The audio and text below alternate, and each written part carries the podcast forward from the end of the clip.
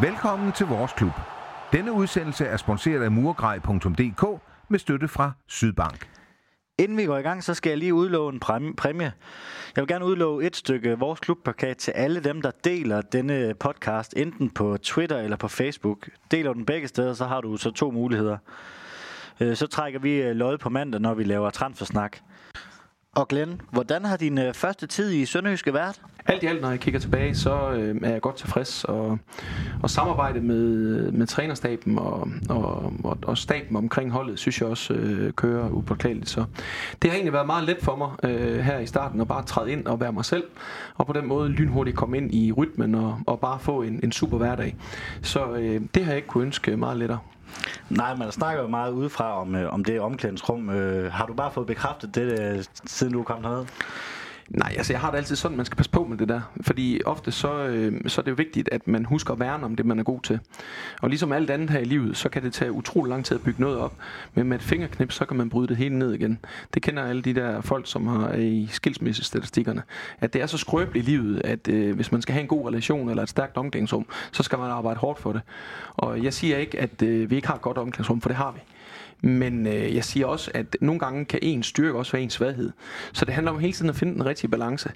Øh, og øh, det er jo det, jeg nu sådan forsøger lidt øh, at gå ind og stikke fingrene i jorden og se, hvad er det styrken er, og hvad er det, vi kan udfordre lidt, så vi også hele tiden kan tage de rigtige skridt uden at vi glemmer, hvor vi kommer fra, uden vi glemmer, hvad vi er. Det er rigtig vigtigt for mig, at vi, vi bygger på det, øh, vi har set, øh, og som klubben har vist over de seneste øh, 10 år i hvert fald, at de har bygget op. Men også, hvis vi skal ture og, og bygge på det fundament og tage et step op, så vi ikke bare bliver ved med at være, i hvert fald så ender det med, at der er nogen, der overhaler os.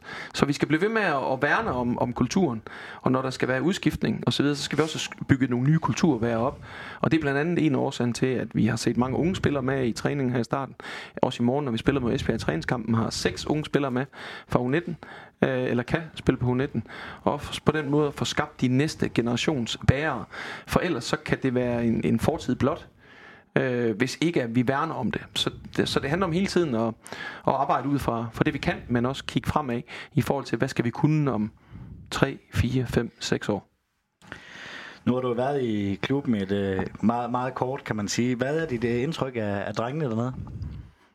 Det er rigtig positivt. Øh, det er klart, at, at jeg øh, forsøger at, at og, og vise utrolig meget tillid. Jeg forsøger at få skabt en, en god stemning.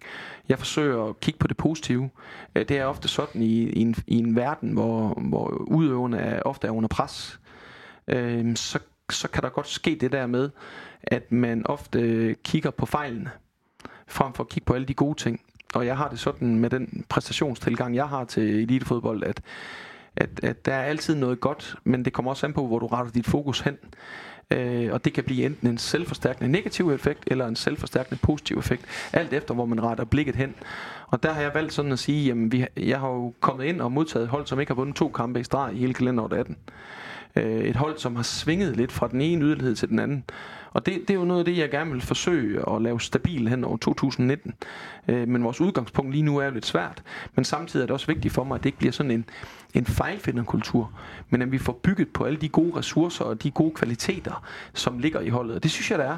Når jeg kigger på kvaliteten øh, ude på banen og, og den måde, spillerne tager imod øh, mine tanker på, så øh, her, når vi sidder øh, 10 dage inde i mit, øh, i mit virke som cheftræner her i Sønderjysk, så ser det rigtig godt ud. Jeg synes, der er god kvalitet, øh, og jeg synes, at øh, drengene de øh, arbejder hårdt, også i forhold til, at jeg har lagt ret stor vægt på at øge træningsmængden, og de bliver virkelig tæsket igennem med øh, to træningspas hver eneste dag. Men øh, de gør det godt. Ja, for Niels, øh, det der med, at, øh, at truppen de havde sådan, var meget svingende, det har vi også snakket tit om her i studiet, så det kan du vel give Glenn ret i som, som fan. Ja, det kan jeg sagtens. Altså, det har jo... Øh, Jamen som du siger Glenn, altså at de ikke har, har vundet to kampe i streg, at det har, øh, det har været meget øh, ekstremerne, der er blevet dyrket. At de har spillet en god halvleg, og så har de spillet en øh, rigtig skidt halvleg. Og det koster jo så også på, øh, på pointsiden. Øh, det kan man ikke komme udenom. Så det er jo netop, at man finder et mere øh, stabilt niveau, ikke? og præsterer øh, bedre over tid, ja. Og Glenn, nu nævner du selv, at I skal spille mod Esbjerg i morgen. Det kommer vi lige lidt tilbage til, men hvor meget kan man nå på, på, på 10 dage, øh, for at kigge sådan en trup igennem? altså nu er jeg privilegeret, at jeg har været fodboldtræner i 33 år, så jeg har jo sådan et meget godt, øh, og jeg har haft mange spillere igennem hænderne, så man har, jeg har sådan en meget god fornemmelse af, hvad det er, vi kan og hvad vi ikke kan, og hvor meget jeg kan dreje på, på tingene i forhold til, hvordan vi skal udvikle os, i forhold til, hvis vi skal tage de tal og statistikker med, vi kunne øh, udlede af efteråret. Men for mig i den her opstart handler det om flere fravalg end tilvalg. Fordi jeg ser det ikke bare sådan, at jeg skal bruge fire uger nu på, og så skal vi ud. Og, altså jeg er nødt til at sige, at jeg, jeg har lavet tre et halvt år i aftale. Og det vi skal, det er, at vi skal både lave resultater, men vi skal også udvikle os. Og vi må aldrig kun være så kortsigtet, at vi kun ser den næste kamp. Vi skal også have mod til at kigge på det lange sigte. I hvilken retning er det, vi skal udvikle vores spilstil? Hvordan er det, vi gerne vil udtrykke os? Hvad er det, der skal være kendetegn med, som vi får et stabilt bundniveau og et måske et endnu højere topniveau. Øh, og derfor er min tilgang også til det, at, at vi skal ikke indordne os på modstanderne. Vi skal ikke indordne os på, hvordan de spiller. Vi skal have respekt for, hvis de har nogle specielle kompetencer i, i, i den måde, de forskellige hold, de spiller på. Men vi vil hellere have, at modstanderne skal indrette os efter os, frem for at vi skal indrette os efter dem. Og det, det er det her med at have modet. Det her med at ture og sige, her kommer vi, vi løber og træner øh, 8-10 gange om ugen så ville det være ærgerligt, hvis al den træningstid skulle gå på spild med, at vi kun koncentrerer os om de andre.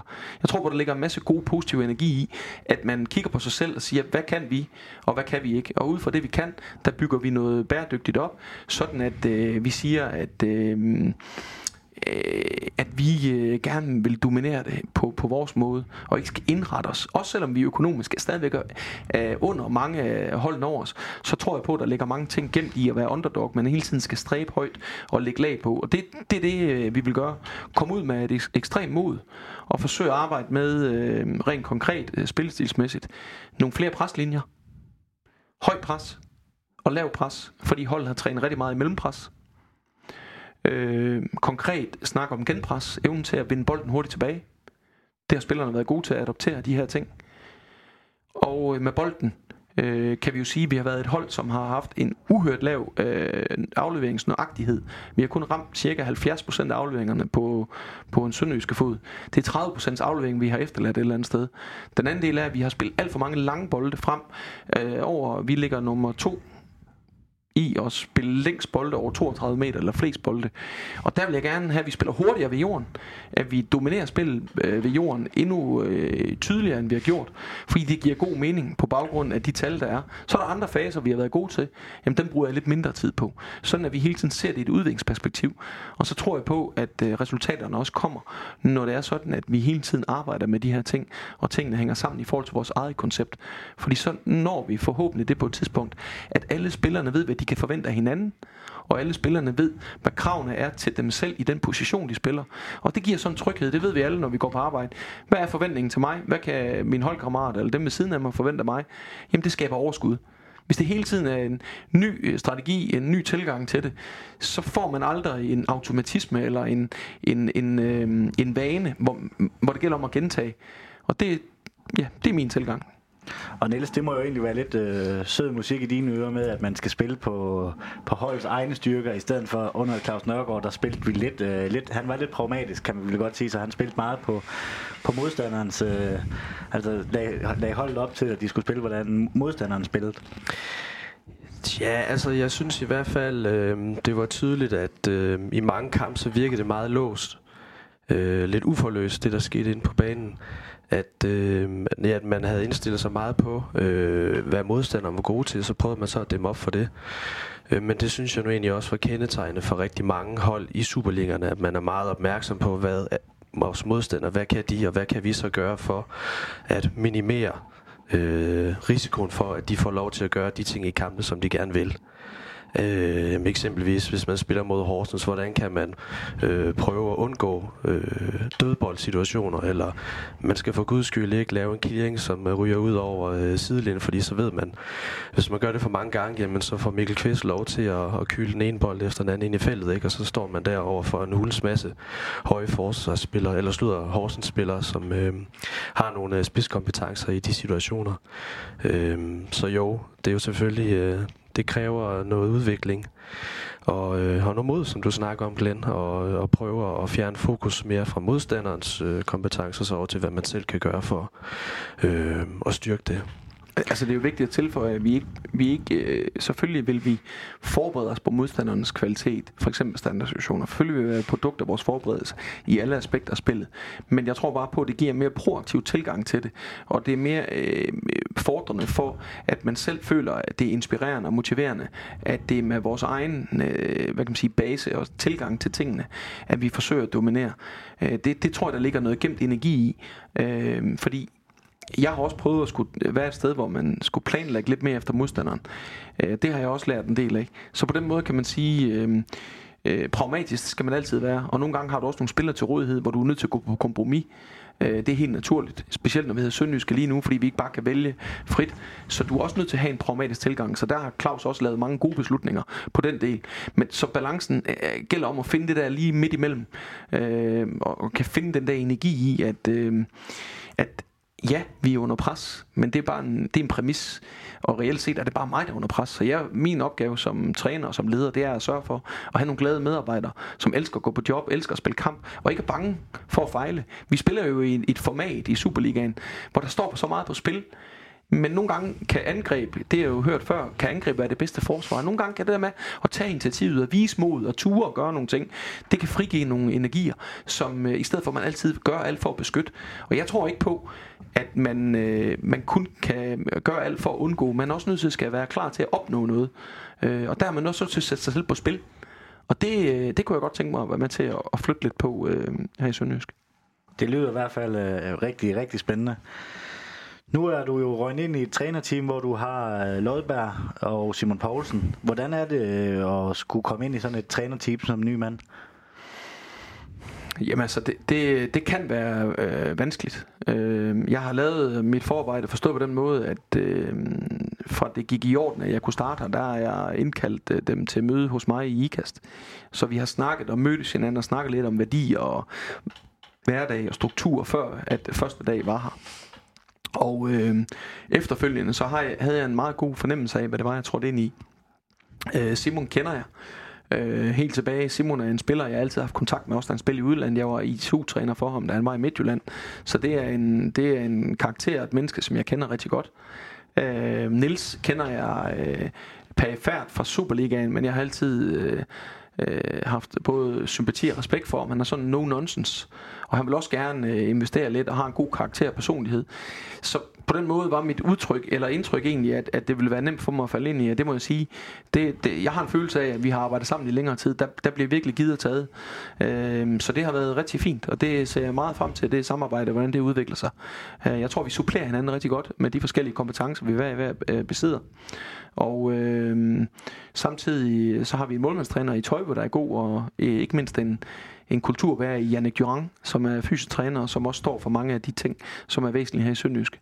Så jeg, øh, jeg er meget tilfreds med, øh, med det her trænerteam, og jeg har ikke noget behov for at skal bringe nogle af øh, de velkendte ansigter ind, som jeg selv tidligere har arbejdet med, hvis det skulle øh, blive et scenarie, nogen kunne finde på at spekulere i. Det bliver sådan her, som det er nu, og det er jeg rigtig godt tilfreds med. Der er ikke behov for det. Nu har du været sådan i, igen i relativt kort tid, og, og det er ikke lang tid siden, det blev breaket, at du skulle være sønderjysk træner. Hvor meget sønderjyske har du, øh, har du set? Sådan, øh, starter man øh, DVD-afspilleren derhjemme, når man skriver under en kontrakt for at få set så meget øh, sønderjysk, eller hvordan gør man sig klar til at overtage sådan en, en Superliga-klub? Ja, der er, jo, der er jo mange forskellige tilgange til det. Øh, men altså, jeg har jo fuldt Superligaen på sidelinjen. Også fordi jeg har medvirket i forskellige radioprogrammer som øh, sådan noget podcast-ekspert, øh, eller hvad det hedder. Mediano har Mediano og så videre. Og der har jeg jo selvfølgelig fulgt øh, tæt øh, med i Superligaen. Og der følger jeg med, med i alle hold, og der er nødt til at forholde sig til alle holdene. Så på den måde har jeg fået det omvendt. Da jeg så øh, blev enig med Sønderjysk om at indlede det her samarbejde, så har jeg faktisk haft den tilgang, at jeg vil... Øh, altså, jeg tror jo på, at foruden er større end bagspejlet. Så du kan kigge på nogle af de ting, vi har gjort. Men jeg ved også, at følelsesmæssigt ved at blive farvet af alle de ting, og så vil jeg måske have den her tilgang med, at man er, man er fejl. Vi skal undgå, undgå de her, de her ting. Så jeg vil gå ind og sige, nu nulstiller vi. Bruger vi alle de gode ting, og så sætter vi fokus på nogle ting, vi skal udvikle helt naturligt i vores spil, på baggrund af det, efter vi har været igennem. Og så evaluerer vi ud fra træningerne, de kampe, der kommer, og så tager vi derfra, for at få skabt noget ny energi og et nyt udgangspunkt. Øh, og det, det har været min tilgang til det. Nu, øh, du, du, det var jo meningen, at du først var fri af kontrakten her den øh, 30. i første. Øh, hvor glad var du for, at, øh, at, du, at klubberne kunne blive enige, så du ligesom kunne få opstart med? Jeg tænker, det er meget vigtigt for en cheftræner at få, få så meget tid med spillerne som muligt på træningsbanen, inden, øh, inden det gælder. Og det er utvivlsomt øh, væsentligt. Øh, det er klart, det havde været et rigtig svært udgangspunkt øh, for mig, hvis jeg slet ikke skulle have nogen uger at kunne øh, arbejde med truppen i, så ville det blive rigtig hårdt, og specielt hvis vi kom i modvind. Og nu ligger vi jo i en position i, i tabellen, hvor, hvor, hvor det stadigvæk ser lidt svært ud. Så vi, som udgangspunkt, hvor vi sidder her i dag og snakker, skal vi jo kæmpe for vores eksistens i et af de der to øh, gruppespil der. Og på den måde kan man sige, der har det været rigtig dårlige arbejdsbetingelser. Nu er de lidt bedre, Øh, det er aldrig optimalt at komme ind sådan halvvejs, men det er stadigvæk langt markant bedre, at vi har fundet den her løsning. For det har givet mig muligheden for nu at, at både have de her erfaringer at trække på, og de sidste, jeg når at få, inden at turneringen går i gang den 9. februar. Så det, det, er, det er rigtig øh, væsentligt. Men det er også vigtigt at understrege, at Hans og jeg var enige om, at hvis ikke det skulle lykkes at finde en, et kompromis, så øh, i og med, at vi havde committet os til så lang kontrakt på 3,5 år, så kunne vi også godt leve med det. Øh, men det ville bare have været lidt vanskeligere. Er du overrasket over alt det på styr og polemik, der var med dit skifte fra vendsyssel? For der har været skrevet utrolig meget i, i medierne om det. Øh, er du overrasket over, over det egentlig? Jamen altså, jeg ved jo, at, at jeg er et menneske, som øh, folk tager stilling til og har en holdning til. Øh, og det må jeg jo leve med. Men, men men det vigtigste er, at de mennesker, jeg arbejder sammen med, de ved, hvem jeg er. Og det tror jeg også fansene og, og folkene her i Sønderjyske finder ud af. Fordi ofte kan det være svært at vurdere på afstand. Fordi der ser man måske kun et fli af det, som man egentlig indeholder, eller det, man er. Øh, men jeg er jo ikke en, øh, altså jeg tør jo give udtryk for min holdning og mine ting, så jeg var ikke så overrasket over, at der kom noget, og jeg forstod om noget, øh, den frustration og ærgelse, der var øh, hos Vendsyssel. Det er der slet ingen tvivl om. Det, det havde den allerdybeste både øh, forståelse for og... øh, og det, det, der var ikke noget i det. Det jeg selvfølgelig blev ærgerlig og ked af, det er bare, at det bliver sådan meget mere øh, personbestemt på nogle ting, hvor jeg synes, det, det blev for personligt i forhold til, at jeg var uærlig. For jeg kunne jo ikke sidde her og snakke med jer i dag, hvis ikke jeg har haft nogle betingelser i den kontrakt, jeg indgik øh, med Vendsyssel øh, for at kunne være træner. Og selvfølgelig øh, har jeg ikke sagt, at jeg ikke vil være træner igen. Øh, så på den måde kan man sige, men hvis Sønderjysk havde været der to måneder for inden med et tilbud, så er jeg aldrig endt der.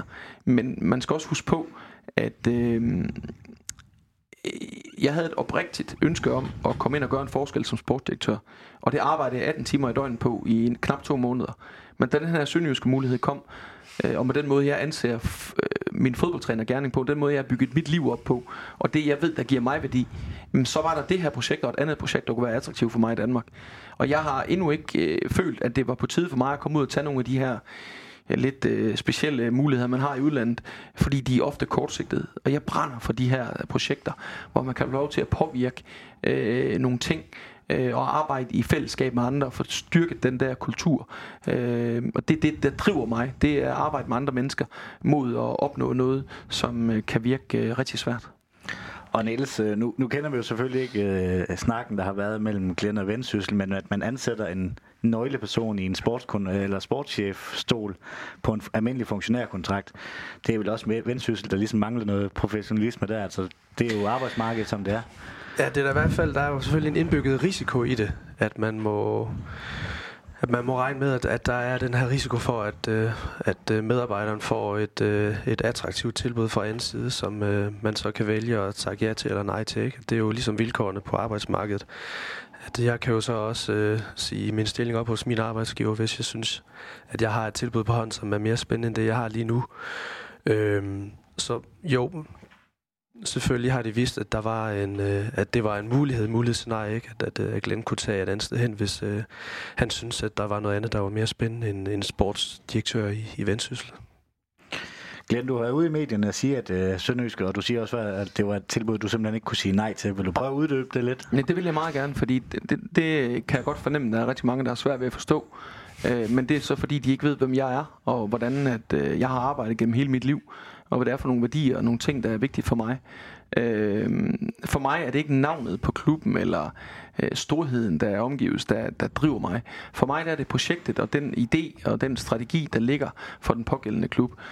Det jeg var med til at bygge op i Midtjylland, det byggede på fællesskab, det byggede på øh, hold tanken om, at man skal give, før man får. Det handler om at være arbejde med en tydelig spillestil i samarbejde med mange mennesker, som man øh, så kunne arbejde med at skabe en identificerbar kultur og spillestil, som i sidste ende, selvom man også økonomisk der i øh, over 80% af den tid, jeg var der, både som assistent og havde en økonomi, der var langt lavere end de andre, kunne man ved at træne smartere, træne mere, arbejde op med en kultur, hvor man alligevel kunne spille med der, hvor det næsten var umuligt at spille med. Så tiltrådte jeg i AGF, hvor jeg øh, sagde ja til en sportsdirektør, der hed Jens Andersen, som overbeviste mig om, at øh, han havde set, hvad det var, der skulle til. Bygge en klub op indenfra, investere i infrastruktur, kigge på den lange bane. Desværre øh, øh, øh, øh skred han i svinget efter 11 måneder, og, og, og så ændrede projektet og formen sig. Øh, og så blev det desværre noget andet, end det jeg havde håbet på. Og det er jo det, der sker. Men det var igen et projekt, jeg sagde ja til. Og jeg tror også, jeg udtalte mange steder i medierne, jeg forventer den dag, hvor jeg forlod AGF, havde jeg bygget et fundament, som andre kunne bygge videre på. Øh, men, og det, det, det nåede jeg faktisk også, men alligevel, så var der... Det, det ændrede sig, så det blev noget andet end det, jeg har sagt ja til, og det, det var rigtig ærgerligt. Og så øh, kan man sige, så har jeg let rundt i, i landskabet i Danmark og gået øh, ledig og fra sommerferien øh, øh, efter jeg ikke fik løn mere hos øh, AGF, så, jamen, så er jeg gået på fagforeningen og let efter de her ting, og jeg har haft muligheder for at tage til udlandet. Jeg har haft mulighed for nogle eksotiske, men også nogle gode muligheder. Men økonomi er ikke en drivkraft for mig. Øh, man skal huske på, at jeg har været træner i 33 år, og øh, jeg har først levet af det siden øh, 2004. Så på den måde kan man sige, jeg har, øh, jeg har altid prioriteret hårdt Øh, og det har været en lang, sej øh, vej op til at nå der, hvor jeg er kommet til i dag. Og jeg har aldrig gået på kompromis med noget. Så det, der driver mig igen, det er nogle værdier, der er tydelige, som bliver efterlevet både i medgang og i modgang.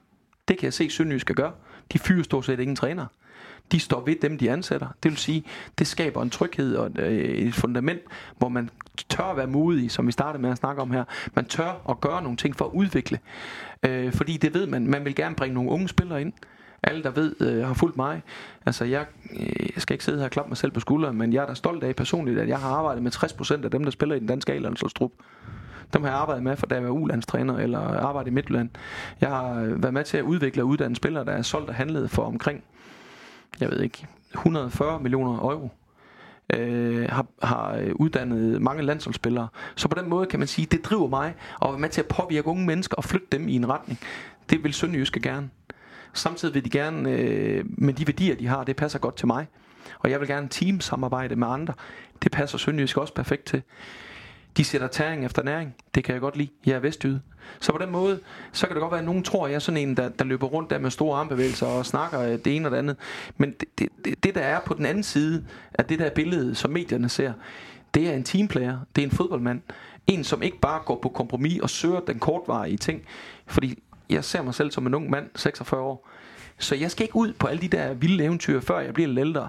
Øh, lige nu her, der søger jeg de her ting, fordi jeg er kommet så langt i mit liv, at jeg ved, det er det, det, det, det giver mig energi.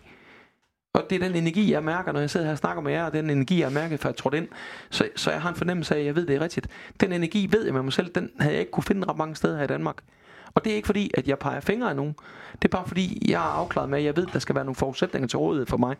Så når nogen siger, hvad undskyld mig, hvis jeg bander lidt, hvad fanden er det for noget, han siger? Det er et drømmejob at komme til Sønderjyske. Det er bare fordi, han ikke kan få andre jobber. Ja, ja, det, det, må, det må masserne gerne øh, vurdere på. Men dem, der kender mig, og dem, der ved, hvordan jeg arbejder, de ved, det er intet med det, jeg gør. Det er ikke fordi, fordi jeg var allerede ved at planlægge, måske at træde ud af fodboldverdenen, og måske arbejde med noget andet, hvis jeg ikke kunne blive sportsdyr, fordi der var ikke så mange af de der projekter. Jeg var så tæt på i udlandet på gangen, blev valgt fra på dem, og kunne søge lidt de der kortvarige ting, og det er jeg bare ikke parat til. Så det er det, der driver mig. Og Niels, nu sidder vi jo her med en, øh, en, en, en ny uh, cheftræner, der, der sprudler energi, og ærligt, det har vi, synes vi, vi har manglet lidt uh, de sidste to år. Hvordan er dit indtryk af sådan at Glenn, når vi sidder overfor ham og snakker med ham nu? Der er helt sikkert et ord, der falder, mig, der falder ind. Uh, passion, synes jeg er ret tydeligt. Og masser af energi. Uh, lille smule vildskab også, Glenn synes jeg, jeg kan se også. Det kan jeg godt lide. Jamen, jeg er en vinder. Ja, men det er jo det, du går efter det jo. Og det, det tror jeg også, at, at spillerne har brug for, at der kommer en, som øh, med noget ny energi og kan sparke dem lidt bag i os. Det tror jeg måske også, der var nogle af dem, der, der trængte til efterhånden, at, øh, at der kom lidt, øh, lidt luftforandring en, som kunne øh, ruske lidt op i tingene. Det tror jeg, at der var brug for. Så det synes jeg, øh, det synes jeg er rigtig positivt. Og Niels, de ting, han siger, de passer vel også rigtig godt til Sønderjyske, øh, og, og det Sønderjyske egentlig vil sådan, sådan fremadrettet. Ja, fuldstændig. Og øhm, altså, for, for at gå ud fra alle, der, der er fan af en fodboldklub, så vil de jo helst se, at det er klubbens egne drenge, der kommer, der kommer hele vejen op igennem systemet og, øh, og får debut på første holdet, og selvfølgelig gerne bliver profiler og må gerne blive solgt videre, helst til en udenlandsk klub, selvfølgelig ikke en anden Superliga-klub. Og det, øh, det håber jeg da selvfølgelig også, at, at, at du kan, at du kan, kan føre ud i, i livet, mens øh, du er her i øh, ja, gerne mere end en 3,5 år, ikke? ja, ja, altså... Øh, der er ingen tvivl om, at, at jeg brænder rigtig meget for talentudvikling. Og øh, jeg, jeg gav også selv, om AGF var en, var en, øh, var en svær klub, gav jeg 10 helt unge spillere debut. Øh, og, og det er fordi, jeg tror på, at man skal, man skal have tillid til de unge spillere. Og specielt dem, der brænder for logoet, øh, og som har en nær relation. Men det er også vigtigt for mig at understrege, at de skal også være gode nok. Og derfor bliver min opgave selvfølgelig i samarbejde med de dygtige trænere, vi har ansat øh, i talentsektoren, at få et samarbejde, hvor vi, øh, nu tager vi jo for eksempel sammen til Tyrkiet på træningslejr. Det er jo ikke kun Superliga-hold, der tager træningslejr, det gør vores U17 og U19 også. Og på den måde vil der også være nogle af U19-spillere, der er med hos mig, og der vil være nogle 15 med U17, U17, U19. Så vi er en stor enhed, der arbejder, øh, fordi vi skal arbejde hårdt stadigvæk, fordi vi specielt på talentudviklingsdelen, der har vi et efterslæb i forhold til mange af dem, der er foran os. Men hvis vi gør det smart, og vi gør det sammen, og vi er enige om, hvad det er, vi ser, og hvordan vi hjælper hinanden bedst muligt, så tror jeg på, at øh, i den tid, jeg er her, så kan vi bruge hinandens kompetencer til også at løfte os selv på den del. For det vil være med til at styrke sammenhængskraften i det her område i Sønderjylland, at vi netop har nogle kulturværre, nogen vi kan fastholde, samtidig med at vi kan håbe på, at vi kan løfte overlæggeren, sådan at vi en tre eller fire ud af fem gange kan øh, mod, øh, hvad kan man sige, oddsene, spille med i den der top 6. Nu har du, om det så var 49 der nu har du prøvet at sætte i en øh, sådan en cheftrænerstol. Er det noget, der forbedrer dit uh, samarbejde med Heisen, tror du, at du nu har også kan se det lidt fra den, fra den anden side? Du har godt nok været i gamet i 33 år, så jeg tænker, du har været inde bag linjerne og kigge uh, en gang imellem før det. Jamen, altså, jeg interesserer mig rigtig meget for ledelse og mennesker, så, øh, og jeg er faktisk også meget afslappet og rolig, og kan godt lide at slappe af og, og være lidt øh, betragtende, og ikke bare være på og, og sprudlende. Men, men det er klart, at øh, øh, jeg har fået en indsigt, men jeg var jo på mange måder i, i Midtjylland også en eller anden form for sportsdirektør, fordi der, der var så mange andre bolde, vi var vi skar 60% ned af budgettet i en periode. Der var så mange ting, så der var ikke rigtig nogen synlige i hverdagen. Så på den måde havde jeg et ret stort ansvar allerede der, sammen med mit team. Øh, og nu øh, vil jeg sige, det er ikke den erfaring fra to måneders arbejde i Vendsyssel, der giver mig noget, men jeg glæder mig helt sindssygt til at arbejde sammen med, med Hans, og jeg har en rigtig, rigtig god mavefornemmelse omkring, at det bliver rigtig godt. Fordi vi ser mange ting ens. Man har også den der, der skal være, hvor vi, hvor vi kan udfordre hinanden, men i, i den gode og konstruktive tone. Og det er også vigtigt, fordi i, i en dynamisk organisation handler det jo ikke om at være enige alle sammen. For så bliver det sådan lidt øh, fluffy og luft mellem fingrene, og så kan vi ikke udfordre hinanden og skubbe hinanden. Så længe at vi alle sammen arbejder for logoet, og vi er helt enige om værdierne, og i hvad retning vi skal bevæge os, så er det også vigtigt, at der er den der dynamik i hverdagen, så vi udfordrer hinanden på den gode måde, men ikke, ikke øh, sætter os over for hinanden med armen over kors og vil have ret, men at vi udfordrer hinanden, og det, det gør vi allerede nu, og mm, øh, det kan jeg sige, det glæder mig rigtig meget til også fremadrettet. Det, øh, og der igen vil jeg sige, der er højt til loftet. Og det passer meget godt til den øh, udvikling, jeg har haft i en klub, hvor der er højt til loftet. Øh, hvor jeg har tilbragt det meste af, af mit liv som fodboldtræner. Det er et sted, hvor man ikke går i andres fodspor, men man forsøger at skabe sine egne. Og det synes jeg også, Sønderjysk på mange parametre har, har været en, en garant for. Og jeg tror også, dem, der har fulgt med øh, i de gange, hvor jeg har forsøgt at lege ekspert, jamen der har jeg jo været en, en, en, øh, en træner eller en øh, sportsdirektør eller en ekspert, som øh, stort set 9 ud 10 gange altid har beundret og også udtalt mig positivt om Sønderjyske, for det de står for, fordi det er noget, jeg kan identificere mig med. Ja, nu siger du, at du altid har udtalt dig positivt om Sønderjyske. Der var jo en, øh, en, en kamp, hvor du, øh, hvor du sagde, at øh, Sønderjyske spilkoncept det gik ud på at ødelægge fodboldkampene ved at skabe mange øh, spilstop, begå mange frispark, indkast, træk tiden. Var det for at bringe øh, gryden i kog dengang? Kan du huske, hvornår det var? Ja, altså jeg er ret sikker på, at det var op til en øh, kamp, da du var træner øh, for AGF, hvor øh, Sønderjyske endte med at vinde øh, 2-1, mener jeg, hvor, øh, hvad hedder det, AGF kom foran. Øh, og så kom Sønderjyske så tilbage i kampen, udligner til 1-1 og scorer så til 2-1.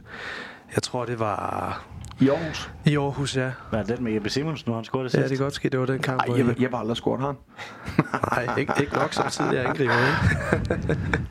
Jamen, ja, altså der er ingen tvivl om, at nogle gange, så er der jo et spil, hvor man, øh, øh, og det, det er jo også et, ofte det, jeg tror, det er, at, at jeg siger jo også nogle ting, jeg, jeg kommer aldrig til at hænge mit vasketøj til tørre ud af til. Det vil sige, at jeg beskytter altid min organisation. Men nogle gange stikker man også lidt for at få skabt ro bag til. Så det er jo en del af den spil og de mekanismer, der er, øh, øh, som jeg i hvert fald anskuer det, hvis vi skal være øh, øh proaktive og så videre. Men jeg har jo altid haft den dybeste respekt for Sønderjysk. Øh, jeg, jeg, har altid godt kunne lide, at det var et møg irriterende hold at spille imod. Øh, fordi det jeg godt har kunne lide, det er, at man altid har sat tæring efter næring. Da man ikke havde hele det fundament, man har i dag, jamen, da, da, hvordan overlever man? Hvis man er en vinder, jamen, så bruger man alle de bid, man kan. Rasmus G. Hansen, som har været nede i mange år, ham hentede jeg, der er jo U17-træner i IKAST øh, og Midtjylland, fra Randers til IKAST, og ham snakker jeg også med. Og der er jo assistenttræner i 08 og 9 og 10 og 11, inden jeg blev cheftræner.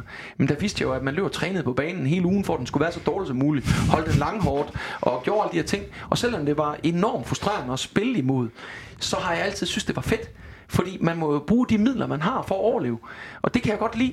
Og det er jo, det er jo den, det, det, den der øh, dynamik, den skal vi stadigvæk bruge, samtidig med at vi forsøger at udvikle os også i en, og det har man jo allerede gjort, i en lidt mere positiv retning øh, på den del. Så øh, nej, det, det er kun gensidig respekt. Jeg, øh, hvis jeg stikker dig til det der, så er det fordi, jeg håber på, at det får en, en negativ effekt for dem, jeg stikker til. Det gjorde det så ikke her, desværre. Nej, jeg synes egentlig også, øh, at det var meget... Øh, jeg kan godt lide, at man, at man øh, stikker lidt til hinanden også, fordi jeg, som udefra, så kan jeg godt se, at, at Sønderjyskes øh, kampe øh, kan godt være lidt træge at se på nogle gange. Måske, måske se her i efteråret særligt, hvor at det hele det har virket lidt forkrampet nogle gange, og det, de har ikke rigtig øh, fået bragt deres styrker i spil 100%, i hvert fald ikke gennem nu, 90 minutter. Og så kan jeg sagtens se, at folk, de, nogen de synes, at ah, det er godt nok lidt kedeligt, og det er lidt destruktivt, og lidt, øh, lidt primitivt også med de ting, de nu øh, subjektivt mener, at de bringer i spil. Ikke? Øh, så jeg kan sagtens se det. Jeg synes også, at, at den kritik, der kan være Horsens nogle gange med, at de, øh, de spiller primitivt, og de, øh, den eneste grund til, at Mikkel Kvist er på holdet, det er, fordi han kan kaste lange indkast, ikke? og så er han farlig ved øh, offensiv dødbold. Jamen, det er jo fint nok, men der, det er jo også en måde at maksimere sine øh, chancer for at vinde, ikke? og det må man jo bare have respekt for. Det er de jo gode til. Det må man respekt for. Og man kan sige, at øh, det væsentlige er, at man, man arbejder ud for de rammer og de midler, man har. Og så øh, må man finde ud af, hvordan man får det bedste ud af det. Og det er jo, sådan, det, er jo det, elitesport handler om. Øh, men, men man kan også sige, øh, det tror jeg, hvis jeg skal øh, bevæge mig ind på det, fordi der er nogle paralleller fra nogle erfaringer, jeg har haft tidligere. Og det er jo noget der, hvor Sønderjyske lige nu står. Det er, at øh, man har altid øh, overrasket. Man har altid øh, gjort det bedre, end folk havde forudset på forhånd i mange år. Så laver man den her sæson, hvor man vinder en sølvmedalje. Hvor mange af de hold, der er mange ting, der skal stå i sol måned, man skal ingen skade have, det hele skal gå godt. Og modstanderne er dem, som egentlig burde ligge langt foran en, skal have nogle forskellige perioder. Og så kan man lige pludselig eksplodere. Og så året efter har man også med i top 6 sådan lige på, en, på et hængende hår. Men det gør jo også, at når man kommer fra noget, hvor det har været survival, til at man lige pludselig kan begynde at lukke lidt, så er det jo også ofte sådan, når man får, som man har set, den positive øh, indvirkning, det har haft på tilskuertal. Men så begynder forventningerne også at stige. Og så bliver man forventet. Og der er det i hvert fald en opfordring for mig, ikke for at tage presset væk fra mig, men for at vi skal bevare den ydmyghed, at vi skal stå sammen og sammenholde og støtte hinanden og bakke op, at ja, der har, og der er noget, vi har, vi har givet folk nogle gode oplevelser, og det vil vi gerne gøre igen, men vi vil også være have, være realistiske om, hvor vi er i, i fødekæden. Men vi skal altid være ambitiøse. Vi skal være proaktive. Men vi, det er også vigtigt, at vi hjælper hinanden i de perioder, fordi der, ellers er det, at vi begynder med den der fejlfindende kultur, at vi, vi glemmer os og glæder os, og alt det, vi glæder os over i den gode periode, og så begynder vi at rette kritik på alt det, der ikke fungerer i den negative periode. Og der er balancen nok et eller andet sted midt imellem. For som en klog mand engang har sagt, i medgang er problemer detaljer. I modgang er detaljer problemer. Ja, ja, det er korrekt. ja, Niels, der kommer, der har Glenn vel også en væsentlig forskel, hvis vi skal beskytte øh, Nørgaard lidt. Uh, han kommer lidt og skal afløse en... Det var ikke alle fans, der var lige tilfreds med Nørgaard, hvor, hvor Mikkelsen, som var, var Nørgaards forgænger, havde bragt os til de der sølvmedaljer. Så der har øh, Glenn vel også lidt, øh, lidt plus på bogen allerede der. Jo, og jeg tror også, det handlede lidt om, øh, Jakob Mikkelsen og jeg, Claus Nørker, er vidt forskellige typer. Øh, hvor man kan sige, at øh, jeg synes faktisk, at Kent Emil Petersen, han, øh, han udtalte noget rigtig fint, øh, da han, øh, han øh, Mikkelsen har jo sat ham af som anfører, han har jo stoppet også nu med at, at spille fodbold. Øh, han sagde, at, øh, at det Jakob Mikkelsen er god til, det er, at når han kommunikerer i medierne, der han, han taler til fans, at han er god til at tale til hjertet af fans, og den måde at gejle dem op og inspirere dem.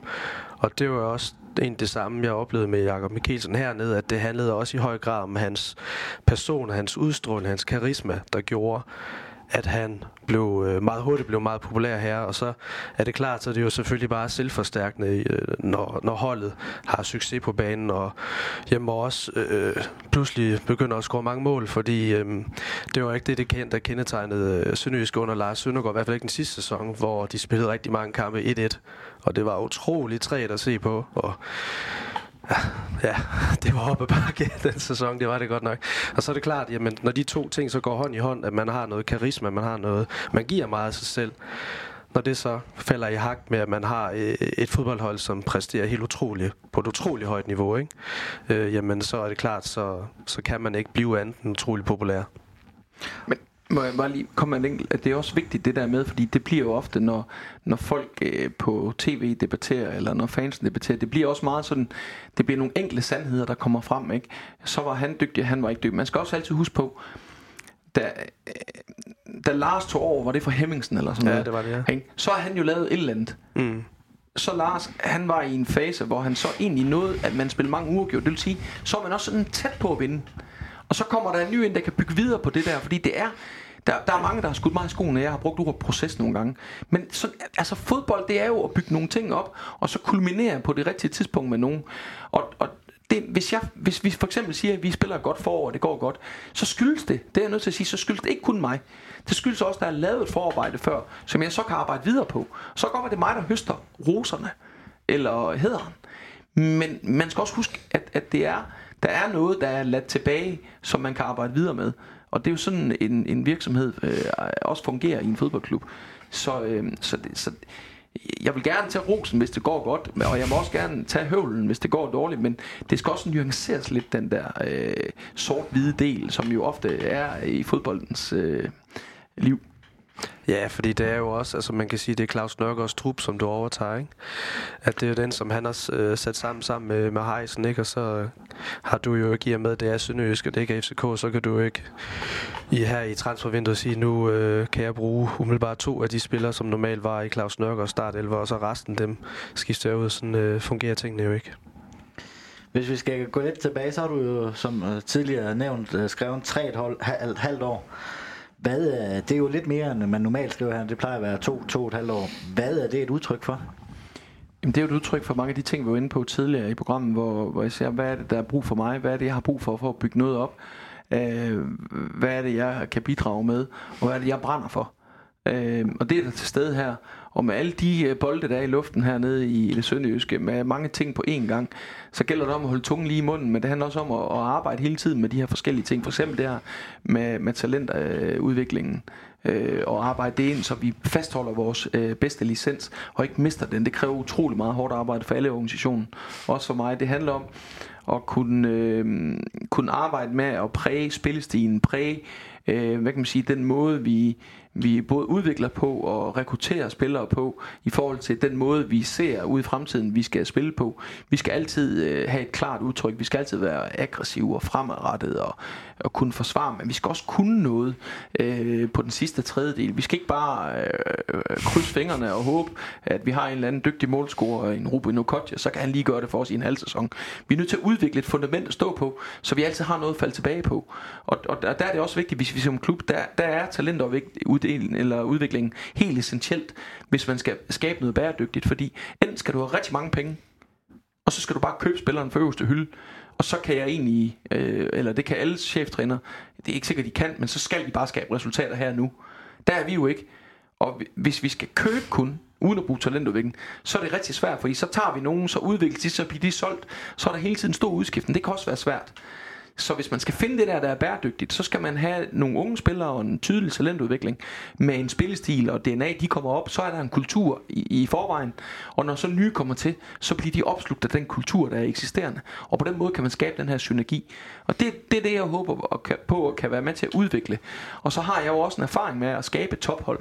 Øh, med hvordan, hvad skal der til for at blive et tophold? Også med brug af blandt andet nogle spillere. Altså, Øh, jeg vandt jo tre medaljer på, på fire år i det midtjyske, og altså, vi havde en gennemsnitsalder, da jeg startede på 20,6 med 70% øh, egenproducerede spillere, og vi sluttede med 54% egenproducerede spillere, og et snit på 8,5 i start 11, også på det hold ved mester. Så man kan sige, ja, det, det, er jo, det er jo nogle ting, som jeg har erfaring med at bygge op, og så øh, skal vi bare huske målstoksforholden. Jeg sidder her ikke og lover øh, nogen, øh, hvis de skulle tro det, at jeg siger, at, at det kan vi også præstere her, men jeg kan sige, at vi skal udnytte vores eget fulde potentiale, og der, som jeg ser det ud fra, så er vi stadigvæk rigtig meget at gå på. Vi kan blive meget bedre til mange ting, og det er jo det, der driver mig, det er, at jeg ikke kommer ind i så et træt miljø, hvor man kan sige, det er svært at flytte flere ting, fordi vi har bare nået vores maks det tror jeg ikke på. Fordi der er så meget energi i Hans Jørgen Heisen, i talenttræningerne, i vores bestyrelse, på hvordan vi hele tiden skal udvikle tingene. Og så skal vi huske at have den her ydmyghed med, hvor er det vi er, hvor er det vi er herinde i fødekæden. Men det skal aldrig hindre os fra at både drømme og også være ambitiøse. Og Niels, at vi sidder her med, med Glenn i dag som ny cheftræner, det er vel også et øh, bevis på, at, øh, at Sønderjysk har rykket sig, sig opad. Øh, det, øh, det er jo en øh, væsentlig større trænerkapacitet, end vi har været vant til, at man, man henter. Ja, altså man kan sige... Øh, på sin vis så har de altså cheftræner, som har været i Sønderjyske, det har jo været trænere, som hvad skal man sige, er, er på vej frem.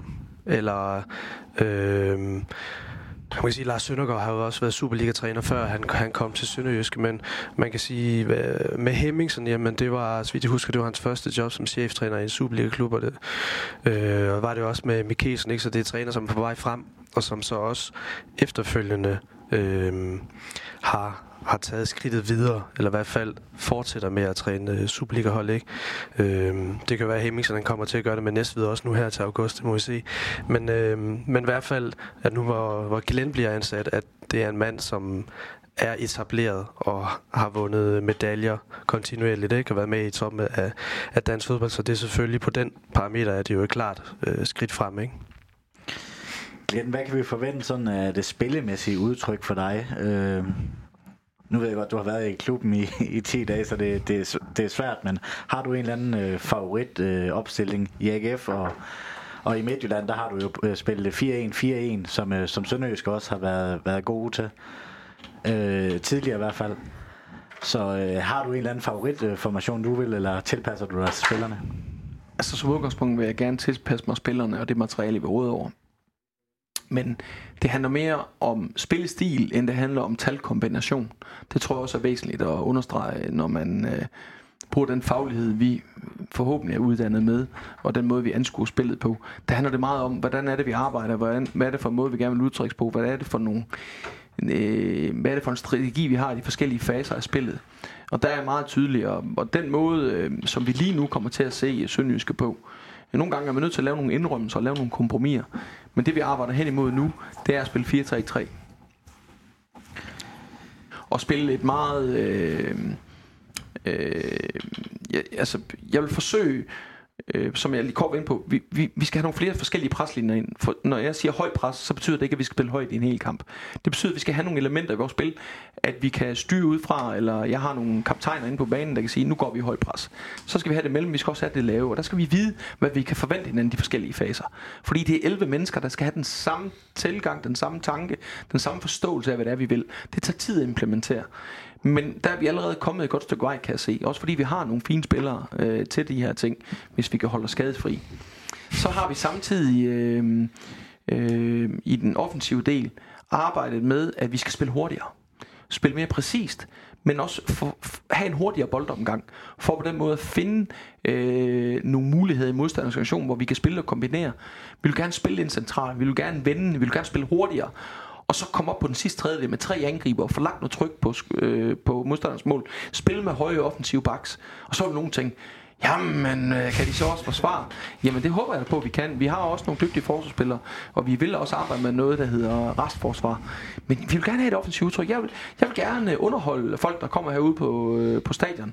Øh, Sydbank, Park, Ja, det, det tror Lige præcis, jeg, jeg hedder nu. Jeg jo, synes, det skulle det stadigvæk være, ja. tror jeg. Ja, vi, uh, det er jo dejligt, I ikke ved det, men jeg ved det, så det er jeg glad for. Nej, det er, faktisk, det, det er faktisk fordi, at kontrakten den er underskrevet, øh, en femårig kontrakt, den er ude i 2003.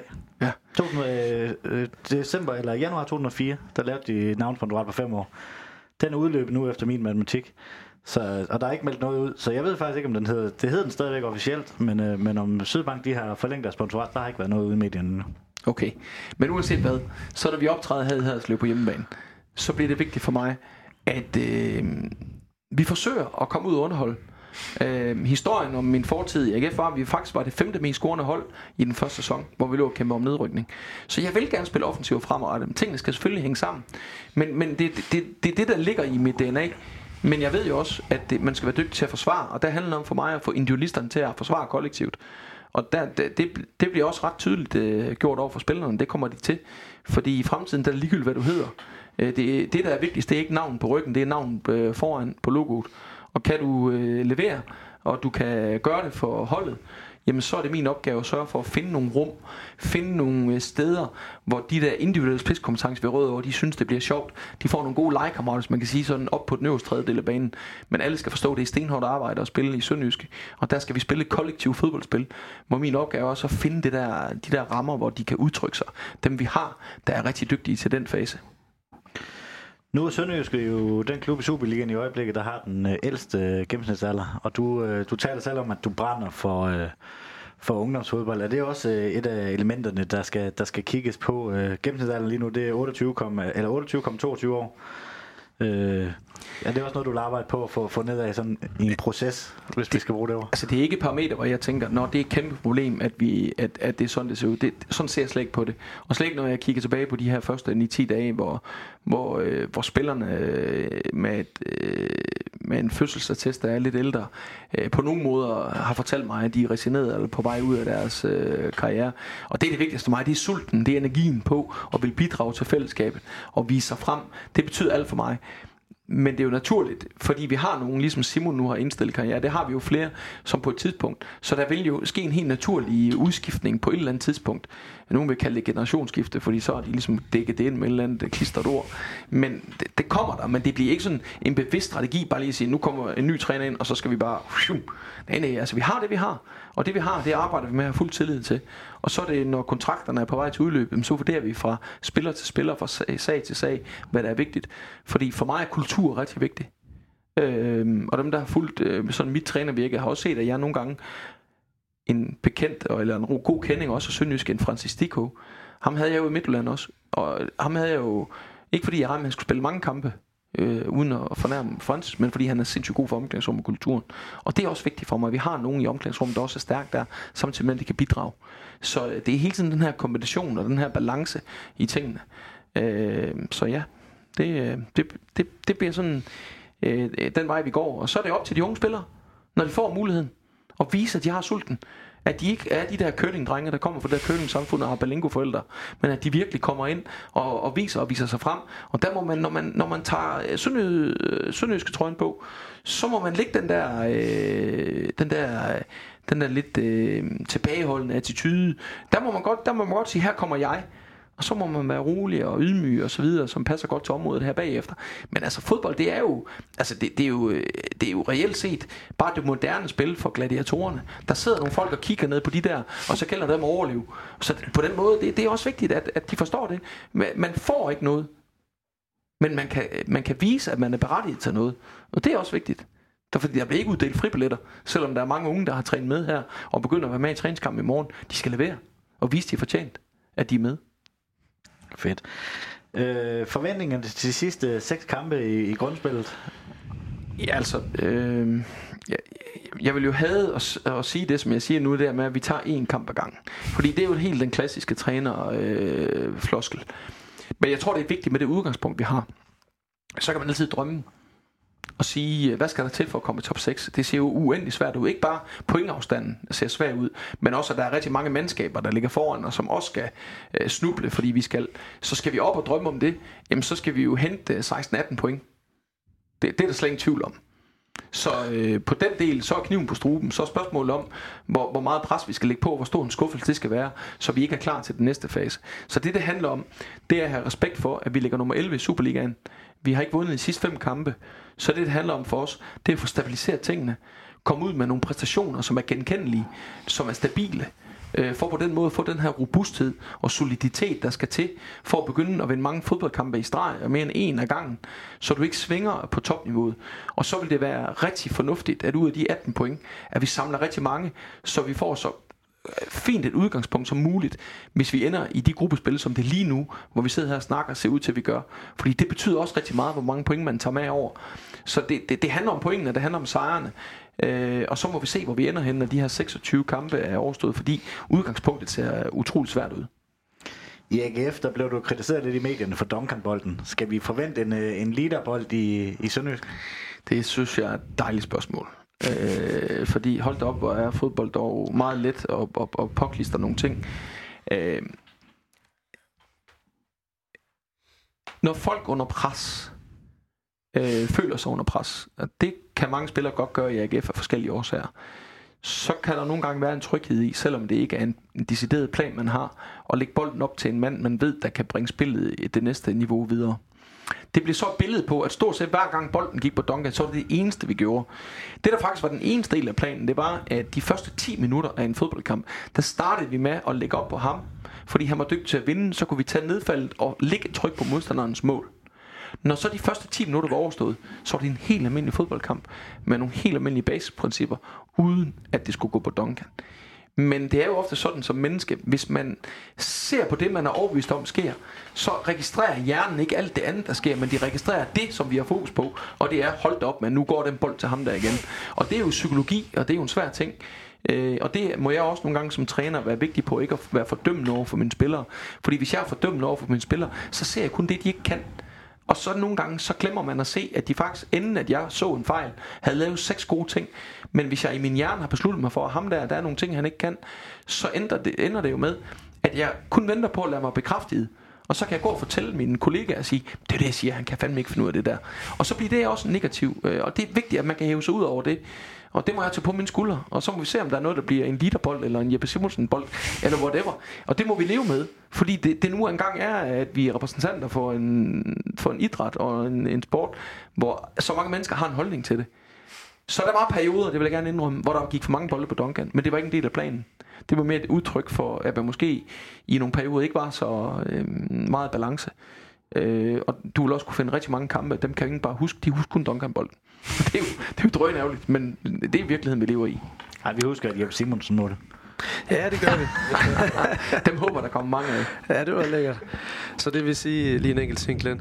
Det med, at I, hvor en gameplan var, at i de første 10 minutter, der handlede om at få Duncan, uh, få ham sat i scenen og gå efter anden boldene, var det også et udtryk for uh, en, en psykologisk del af spillet. Altså, I vil sætte pres på øh, modstanderens midtstopper, for eksempel, at de skulle virkelig mærke, at her kommer Duncan og AGF, og ham, vi nu slår I øh, og, ja, på øh, os. Øh.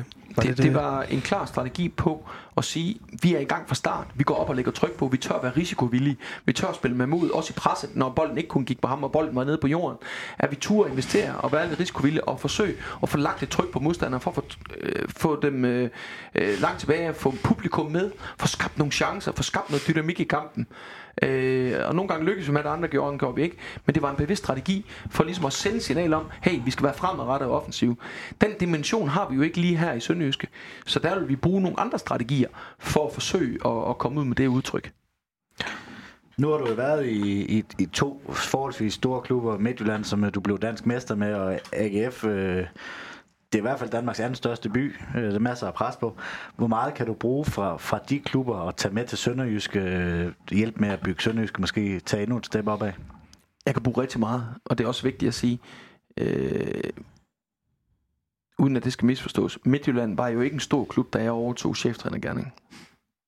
Den havde haft nogle år bagud, hvor man havde vundet sølv med Erik, og så har der været nogle rigtig mange år med nogle halv skidte placeringer og så øh, egentlig mod alle odds, øh, med alt for mange i den grad, øh, i forhold til, hvad der var vant til egenproducerede spillere. Det, det var positivt, men på den måde kan man sige, der var vi egentlig et sted i hierarkiet, hvor vi ikke var øh, ret store. Dem, der husker tilbage på januar 13, da vi tager hul på januar 13 og spiller første kamp på hjemmebane mod Sønderjyske, et halvt år før Hedinson går til Midtjylland. Der er vi jo pivheldige, hvor tv følger mig på Onside Inside, hvor vi vinder på hjemmebane, hvor Tommy Bækman brænder verdens største chance lige inden pause, eller lige inden kampen og fløjtet af det blev vendepunktet for den. Vi lå faktisk nedrundt. Jeg var ret fyringstruet i den øh, efterår 12, selvom vi har vundet bronze i den første sæson, fordi vi har skiftet meget ud og skåret de her 60% ned.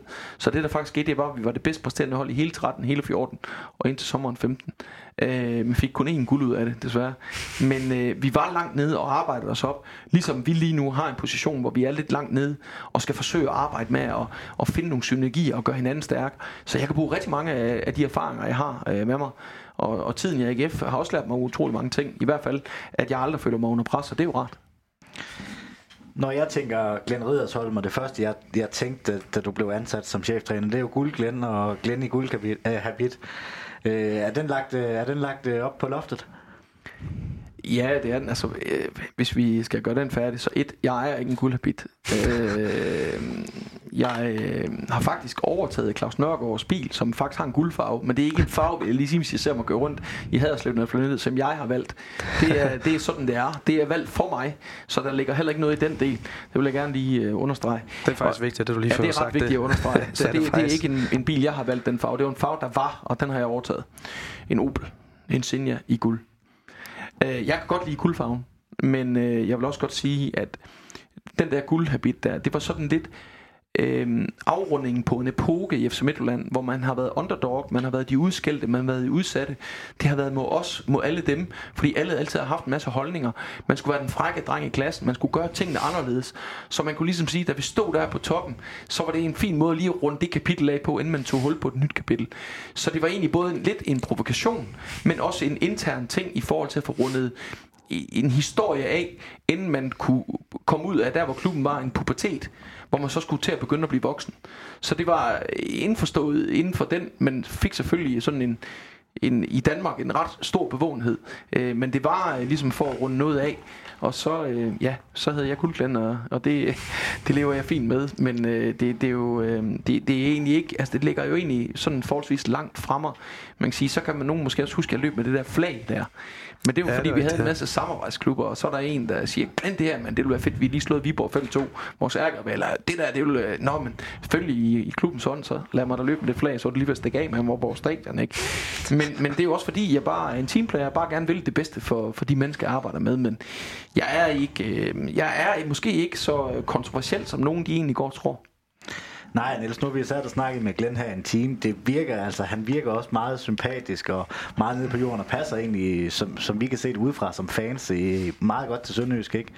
Jo, helt sikkert. Jeg synes, det er rigtig interessant at høre også om din øh, bevæggrund for at og, og, og takke ja til, til tilbuddet også om det, hvad det er, der, du synes, der er attraktivt for dig hernede. Øh, fordi det synes jeg, netop som det tror jeg også, du selv nævnte, det er, det er ikke noget, som at der er blevet fremhævet i medierne, at den side er der, hvad det er, der driver dig, at øh, den ikke rigtig... Øh, Ja, måske det også, fordi det ikke, ikke måske ikke selv er så mange øh, aviser at høre om det, at øh, det er ikke det, der vil, øh, der får øh, det hele der så mange kliks ind på, øh, på Ekstrabladet, vel, at man laver sådan en overskrift. Øh, øh, så jo, jeg synes, det er fint, det er kommet, kommet frem i dag.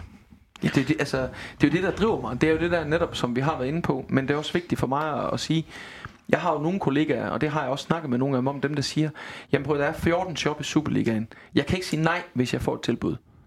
Men jeg har måske også en anden baggrund, fordi ikke jeg, øh, udover ud over skole, så er jeg uddannet som reservedelsmand, jeg har været pædagog, jeg har måttet arbejde mig op til det, så jeg har lidt en anden baggrund, når jeg går ind i det. Så jeg er også sådan meget afklaret med at sige, jamen jeg siger ikke bare ja til hvad som helst. Og så er der dem der, som siger, der, jamen, det er godt nok et, et skridt ned ad rangstien. Først guld i Midtjylland, der valgte jeg så selv at stoppe på grund af nogle andre årsager. Så var jeg i AGF, og nu er jeg Sønderjyske. Det er der nogen, der vil øh, sætte lige med, at det er et rang for mig. Der er det, øh, det er, hvad kan man sige, det samme. Altså fordi det er projektet og værdierne og tilgangen til tingene i at kan udvikle noget, jeg siger ja til. Og jeg har også sagt nej til nogle klubber. Fordi der kan jeg ikke se mig selv arbejde. Så jeg er ikke træner bare fordi, at nu var der lige et job i Sønderjysk. Jeg træner, fordi jeg føler, at her kan jeg være den bedste udgave af mig selv, og her kan jeg samarbejde med andre og udvikle Sønderjysk. Ellers har jeg aldrig sagt ja til det. Så har jeg ikke siddet her i dag. Nu snakker du lidt øh, selv, at du havde sympati for Sønderjyske, og, og, og at folk de synes, det er et skridt ned ad rangstigen og skifte Sønderjysk. Hvordan har man set, øh, set som, øh, Sønderjysk som klub i organisationerne i Midtjylland og i AGF for eksempel? Jamen dyb respekt. De er et eller har været mega interne at spille mod, som vi var inde på her tidligere. Men to, en dyb respekt for, at man øh, helt fra, fra det øverste niveau, øh, det er jo et kæmpe sportsbrand i Danmark. En, øh, en organisation, som formår at have øh, damehåndbold i Åben Rå, herrehåndbold i Sønderborg, øh, ishockey i Vojens og fodbold her i Haderslev, øh, og fagne øh, det her sønderjyske område bredt, det tiltrækker mig ekstremt meget med den sammenhængskraft. Samtidig at det er, øhm, det er, øhm, det er et brand, som, øh, hvor man har vist, at man har noget på hjerte, man kan man, man, man lever ikke bare et liv i overhældningsbanen, hvor man risikerer det hele, fordi man ved, at ligesom jeg ved og har respekt for Sønderjyske, så ved jeg, at klubben er altid over medarbejderen, og der vil altid være noget eksisterende, den dag jeg ikke øh, er med i Sønderjyske. Og der synes jeg, at dem over øh, hverdagen, de er gode til hele tiden at tage små skridt, Øh, ellers har man heller ikke 8 år i streg kunne komme ud med, med sorte tal på bundlinjen. Det, det synes jeg er et kæmpe kvalitetsstempel. Og så bliver det næste step det der med, hvordan vi kan blive ved med at flytte os samtidig med, at øh, vi arbejder. Og det, det er jo sådan noget, heldigvis nogle andre mennesker skal tænke i, end jeg skal. For jeg har snuden i sporet i forhold til hverdagen. Men det er jo det, der bliver en spændende udfordring i fremtiden. Om vi kan blive ved med at, at lægge på øh, på, den, på den samme måde. Men, øh, men det er jo den respekt for den måde, man har gribet tingene an på og bygget det på øh, step by step, som øh, aftvinger enormt meget respekt i den danske øh, fodboldverden. Nu kan jeg jo ikke have en uh, cheftræner bag en mikrofon uh, under et transfervindue uden at spørge. Det vil, uh, det vil jo det vil, det vil, det vil jeg blive kimet ned over, hvis jeg ikke spørger om det. Hvor meget indflydelse har du på sådan et uh, transfervindue? Kan du nå overhovedet at, og, og, og komme med nogle idéer, inden du rigtig kender spillerne, eller lærer spillerne at kende? Ja, det, det kan jeg. Og, øh, altså et, januars transfervindue er altid et svært transfervindue. Fordi at øh, det du leder efter, det er at forstærke din trup. Fordi du godt ved, at du står for et forår, hvor der er så meget på spil. Øh, men samtidig, så vil du også gerne have nogle spillere, som har været i en kamprytme. Fordi det med at flytte til en ny klub, flytte til en ny by, som også som fodboldspiller, som er et menneske bag ved fodboldspilleren, skal vende sig til et nyt miljø, et nyt område, det kan tage variere og tilvende sig til et nyt øh, til et ny kultur og en ny fodboldklub. Men det kan også være en, en stor tilpasning, det her med, hvis ikke du har spillet kamp i et halvt år, og kommer ind, og så skal til så kan der komme en masse følgevirkninger. Så det er, det er svært, det der med januar transvinduet. Men øh, vi har nogle spændende spillere på blokken. Jeg synes allerede, i Daniel Manker har fået en rigtig spændende spiller ind. Øh, og det er det, vi gerne vil. Skal vi have nogle spillere ind, så skal de have noget, som de spillere, vi har, ikke har. Øh, så vil nogen sige, hvad med Alexander Bag? Hvad, hvad, han var jo et øh, højdepunkt i efteråret. Ja, det var han. Men vi er også nødt til at huske på, vi, hvis vi skal skabe et kompetitivt miljø over tid her i Sønderjysk, så er vi også nødt til at have dygtige spillere, og gerne to på hver position så de udfordrer hinanden, så der er ikke bare en start 11, der er givet på forhånd, men så de driver hinanden, og vi får et hverdagens kultur op i gear, så de presser hinanden, så den ene han ved, hvis ikke han leverer, bum, så står der en, en anden klar. Der skal være den konkurrence, og det er også rart som klub og som hold, som fan, og specielt som træner, og kan vende sig tilbage og kigge på sin bænk og tænke, fedt, ja, vi skal da skifte ud af, det er perfekt, mand. Vi har noget, vi kan true med for bænken, vi har noget, der kan ændre kampen, fordi vi har nogle forskellige værktøjer, som vi kan sætte i spil. Og det er det, vi håber på at kan gøre. Øh, og der ved jeg, at Hans han arbejder helt sindssygt hårdt på nogle ting, som vi har snakket om, vi godt kunne tænke os at gå op i noget øh, øh, enden. Men igen, altså vi, vi, det er jo ikke sådan, at vi bare kan vælge. Der er jo mange ting, vi gerne kunne tænke os. Men der er også nogle ting, vi ikke kan, kan få. Men øh, jeg synes, at øh, kan vi lykkes med det, vi arbejder med lige nu, så, øh, så ser det rigtig, rigtig positivt ud. Og så får vi ind nogle spillere ind, som vi ikke måske helt har i øh, x-faktor og kvalitet. Men det skal også være nogen, der giver til fællesskabet, fordi vi, vi er en klub, hvor vi ikke har plads til stjerner og kun stjerner. Har du selv øh, afleveret en, øh, en liste øh, til, til Heisen over spillere, der, der kunne være interessante? Nu kender du jo gamen, der har været, været mange steder. Hans og jeg, vi har øh, givet hinanden nogle spændende navne, hvor vi så, øh, og specielt Hans, forsøger at se, hvad der kan realiseres. Og jeg har kunnet øh, komme med nogle navne, som Hans ikke har kendt til, men som vi synes er vældig interessante. Og Hans har i, i den grad også kunne give mig en, øh, en masse spændende ting. Så på den måde har vi også sammen med, øh, hvad kan man sige, trænerstaben. Vi, altså vi er jo team, vi arbejder sammen. Øh, så det er klart, at øh, ja, der kan godt være et operationelt niveau, hvor, hvor det er Hans og jeg, der sidder, men, men vi kommer ikke til at gøre noget. Vi involverer også Simon og Nils og så videre og kigger lidt på det, fordi vi skal have commitment, vi skal have fællesskab på det, og vi skal have så mange øjne på som muligt, så vi næsten er sikre på, at vi vælger rigtigt. Øh, fordi øh, det er det væsentligste, at vi vælger rigtigt når vi vælger, og at vi alle sammen kan committe os og er villige til at gå igennem ild og vand for hver eneste menneske, der, der arbejder i den her organisation. Du kan nok ikke øh, nævne nogen Nej, navne. det kan jeg og, øh, men er der noget, der er tæt på? Det er jo altid svært i den her branche, fordi øh, jeg har lært rigtig mange ting igennem mange år. Øh, nu har jeg været med i Superligaen siden 08, ikke? og øh, der kan ske mange ting, og nogle gange, når du er helt sikker, bum, så kan der ske et eller andet vildt. Jeg kan huske en, øh, en dag i Midtjylland, hvor jeg var sikker på, at Tibi Fall her var Midtjylland spiller. Øh, han var på vej fra Rusland, øh, og ham havde vi altid drømt om. Men så var der lige en, to direktører, der ikke har snakket sammen, så den ene havde egentlig investeret i øh, store bander, øh, de der digitale bander, så Sønderjysk kunne købe de bander, der var i Herning, og stille dem herud. Og så fik vi nogle større bander, og desværre ikke spilleren fordi det var der ikke råd til. Så han endte i OB under Paul Hansen. Så der gik vi rundt og slog på banden og sagde, hej Tibi, er du klar i dag? øh, for at have lidt sjov med den. Men, men øh, sådan kan der ske mange ting lige pludselig. Øh, men jeg vil sige det på den her måde. Hvis Hans han spiller en god kamp, så er der altså noget lige om lidt, der er på trapperne. Og det, det ser rigtig spændende ud. Rigtig spændende. Det kender vi jo også i... Kan du huske historien med Jakob Laversen, da han var tæt på... Jeg kan ikke huske, om det hed HFK dengang, hvor det nærmest blev meldt ud i medierne. Ja, ja det var ligesom... Øh rædselsfuldt minde. At det var også det var virkelig rap over nallerne, ikke? hvor man øh, kommer til at være lidt for sikker i sin sag, og så lige pludselig så kom der en anden klub ind for højre og sagde haps, og så var der ikke rigtig så meget ved de gode historier i Jyske Vestkørsel længere, så var det jo bare øh, snak, ikke? I morgen der skal I en tur, tur til Esbjerg i årets første kamp, første træningskamp for dig. Hvad forventer du af sådan en kamp? Jeg forventer, og det har jeg også sagt til spillerne i dag, øh, de vil jo gerne ud og bevise, og mange vil gerne, det kunne være fedt start med en sejr og, og alle de her ting.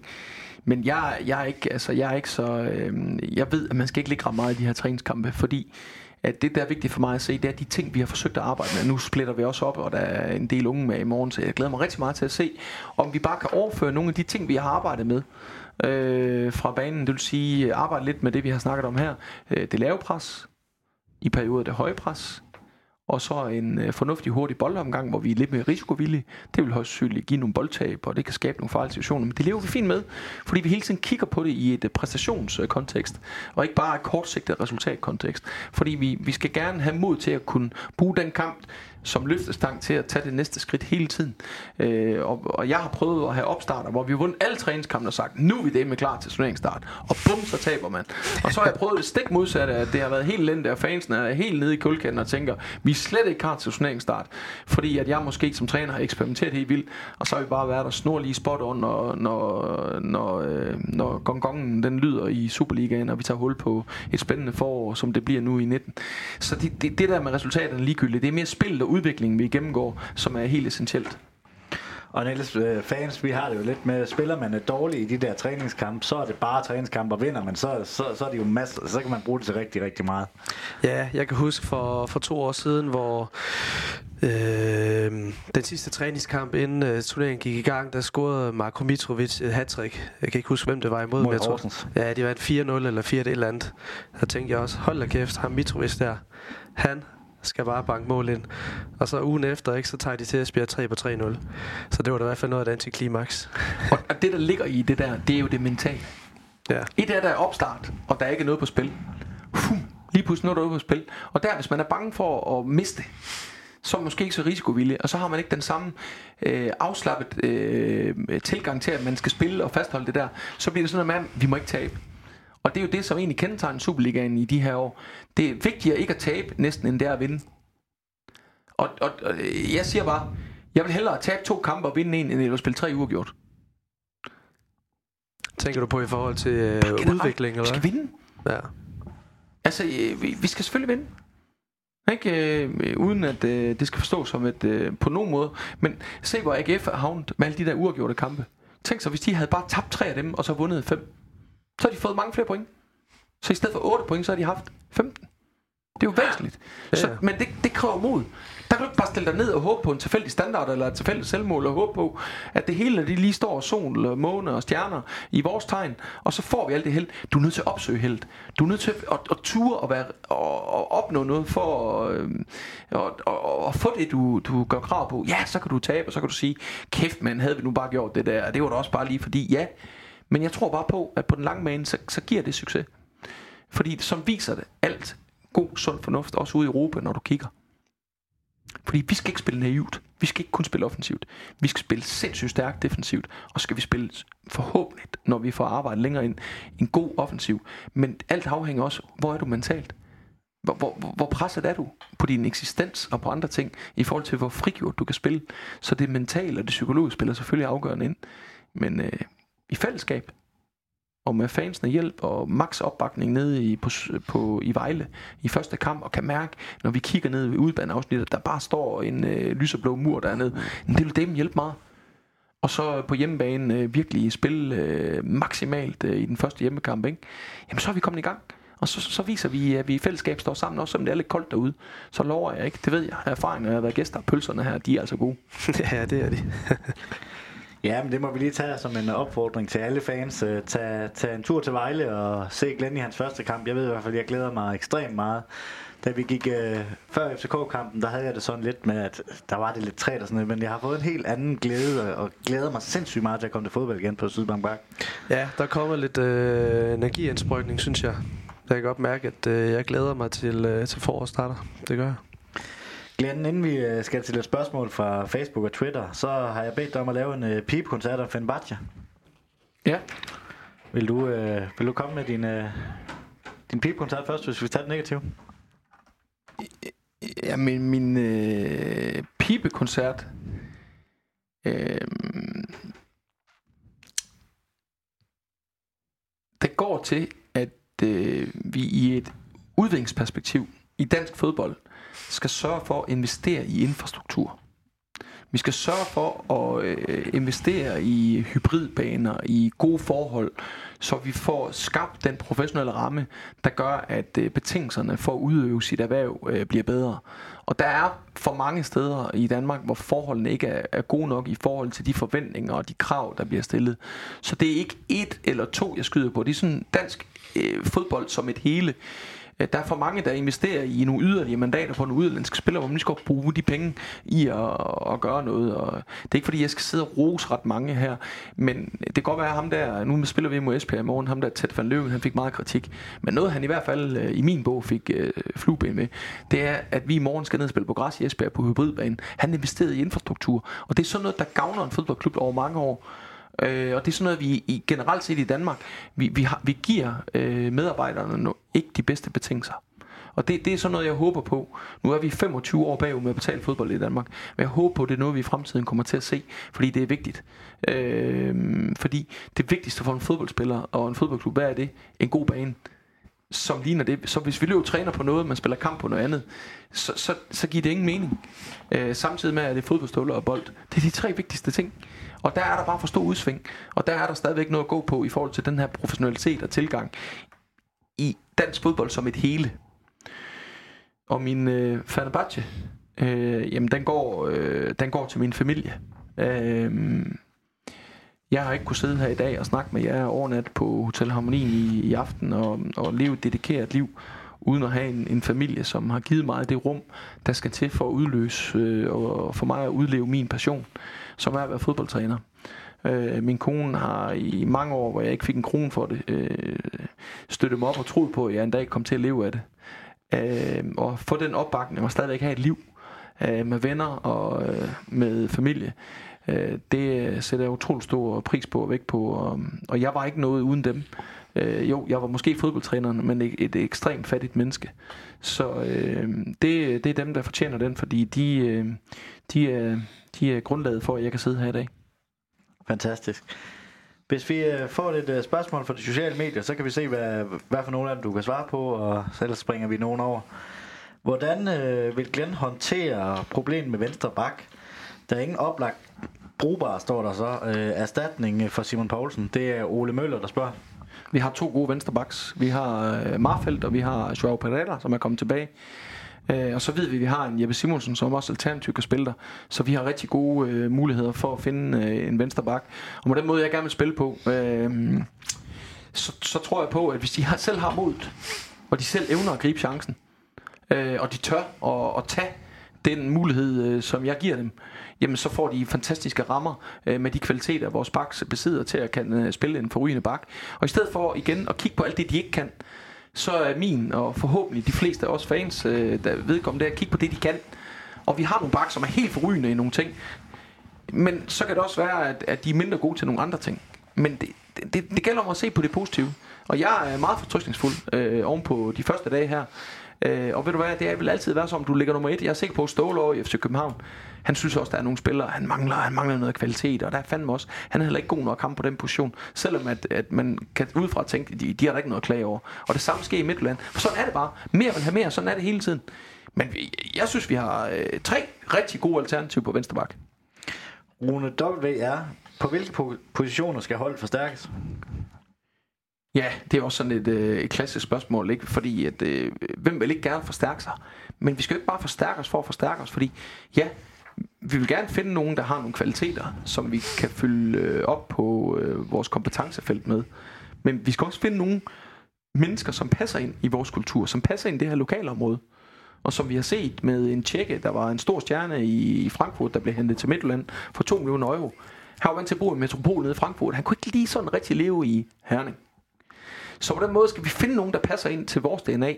Øh, så vi skal finde nogen spillere, som kan være med til at gøre forskellen, fordi det ofte er spiltyperne, der definerer din spilstil og måden, du kan udtrykke dig på. Så som vi er inde på tidligere, nogen, der kan noget, som de spillere, vi, gode spillere, vi har nu, ikke kan. Det er det, vi skal ud og forstærke os med. Så er der en Allan Rikkelsen. Øh, hvilke udfordringer, positive overraskelser har der været ved at starte i Sønderjysk? Øh, jamen altså, de positive synes jeg, vi har været rigtig meget inde omkring, også i starten af udsendelsen. Øh, så det vil, der vil jeg bare skulle gentage mig selv. Men det, altså, det har... For hver gang jeg kan sige en negativ ting, så kan jeg sige 10 positive. Skal jeg, skal jeg øh, sige en ting, som, som det er, så er det klart, at øh, nogle gange så går man også i det, og så kommer der nye øjne udefra, det, det, I kender alle sammen der hjemmefra, at øh, specielt nu sidder vi jo fire mænd rundt om bordet her, og konen siger, du skal lige huske at rykke det der på plads. Ja, siger man så. Men så bliver det sådan selvforstærkende. Man ser det, men ah, man kan altid man udsætter det, udsætter det, udsætter det. Og sådan er det jo også, når man, øh, når man går i det. Og så kommer jeg ind og siger, hey, hvad, hvordan gør vi lige det her? Hvorfor gør I det der? Nå, det er, ja, det er sgu da også rigtigt. Og der, og der er det klart, nogle af de ting, som jeg øh, arbejder rigtig på, det er at sige, hvordan kan vi skabe forholdene bedre for spillerne? Hvordan er man rammerne? Øh, vi har verdens mindste kontor, hvor vi både klæder om og skal holde møder, men spilleren kører. Så hvordan, hvordan optimerer vi på nogle små detaljer, som også falder i meget godt i god tråd med den udvikling, vi gerne vil tage som klub, men uden at det bare bliver sådan noget med, at nu kommer jeg ind og så siger, hey, jeg skal have det og det og det og det. Det bliver slet ikke på den måde. Det bliver på en ydmyg tilgang. Men at vi nogle gange udfordrer med at stille spørgsmålstegn ved det. Øh, jeg har i dag haft et fantastisk møde med vores tre greenkeeper, øh, for at sige, hvordan samarbejder vi det kommunale kontra det professionelle? Hvordan sørger vi for at få det optimalt ud af vores planer og have gensidig respekt øh, for at vi kan få så dynamisk et samarbejde som muligt, så vi får så gode betingelser som muligt. Så det er det, det handler om at optimere inden for det, vi kan. Fordi det letteste, det er bare at pege på alt det, vi mangler. Men det vi skal forsøge at gøre, det er at udvikle det, vi kan gøre noget ved. Og så er der nogen over os, som må forsøge øh, en gang i fremtiden at, at optimere på nogle af de ting, som alle ved, at vi godt kunne optimere på. Men vi har det, vi har, og det er det, vi holder fokus på. Jamen, det var umiddelbart de øh, spørgsmål, jeg havde valgt at tage med her. Her på falderæbet, er der noget, I mangler at få sagt? Ja, måske lige en enkelt ting hurtigt, Glenn. Uh, du snakkede om, at uh, det I uh, går efter lige nu, det er at spille en 4-3-3. For, forstår du sådan en 4-3-3 som, at man har en 6'er, en 8'er og en 10'er, eller hvordan ser du på det? Sådan den klassiske hollandske 4-3-3. Det bliver ikke med ret brede vinger. Det bliver meget med øh, øh, centrale spillere i centrale positioner. Øh, hvor baksen skal stå for, for, for de dybe gennembrud på siderne. Øh, det bliver afhængig af, at man spiller med man kan jo sige, at Jakob kopierede min succes for Midtjylland, da han var her vandt sølv i 4-1-4-1, og fandt noget inspiration i det.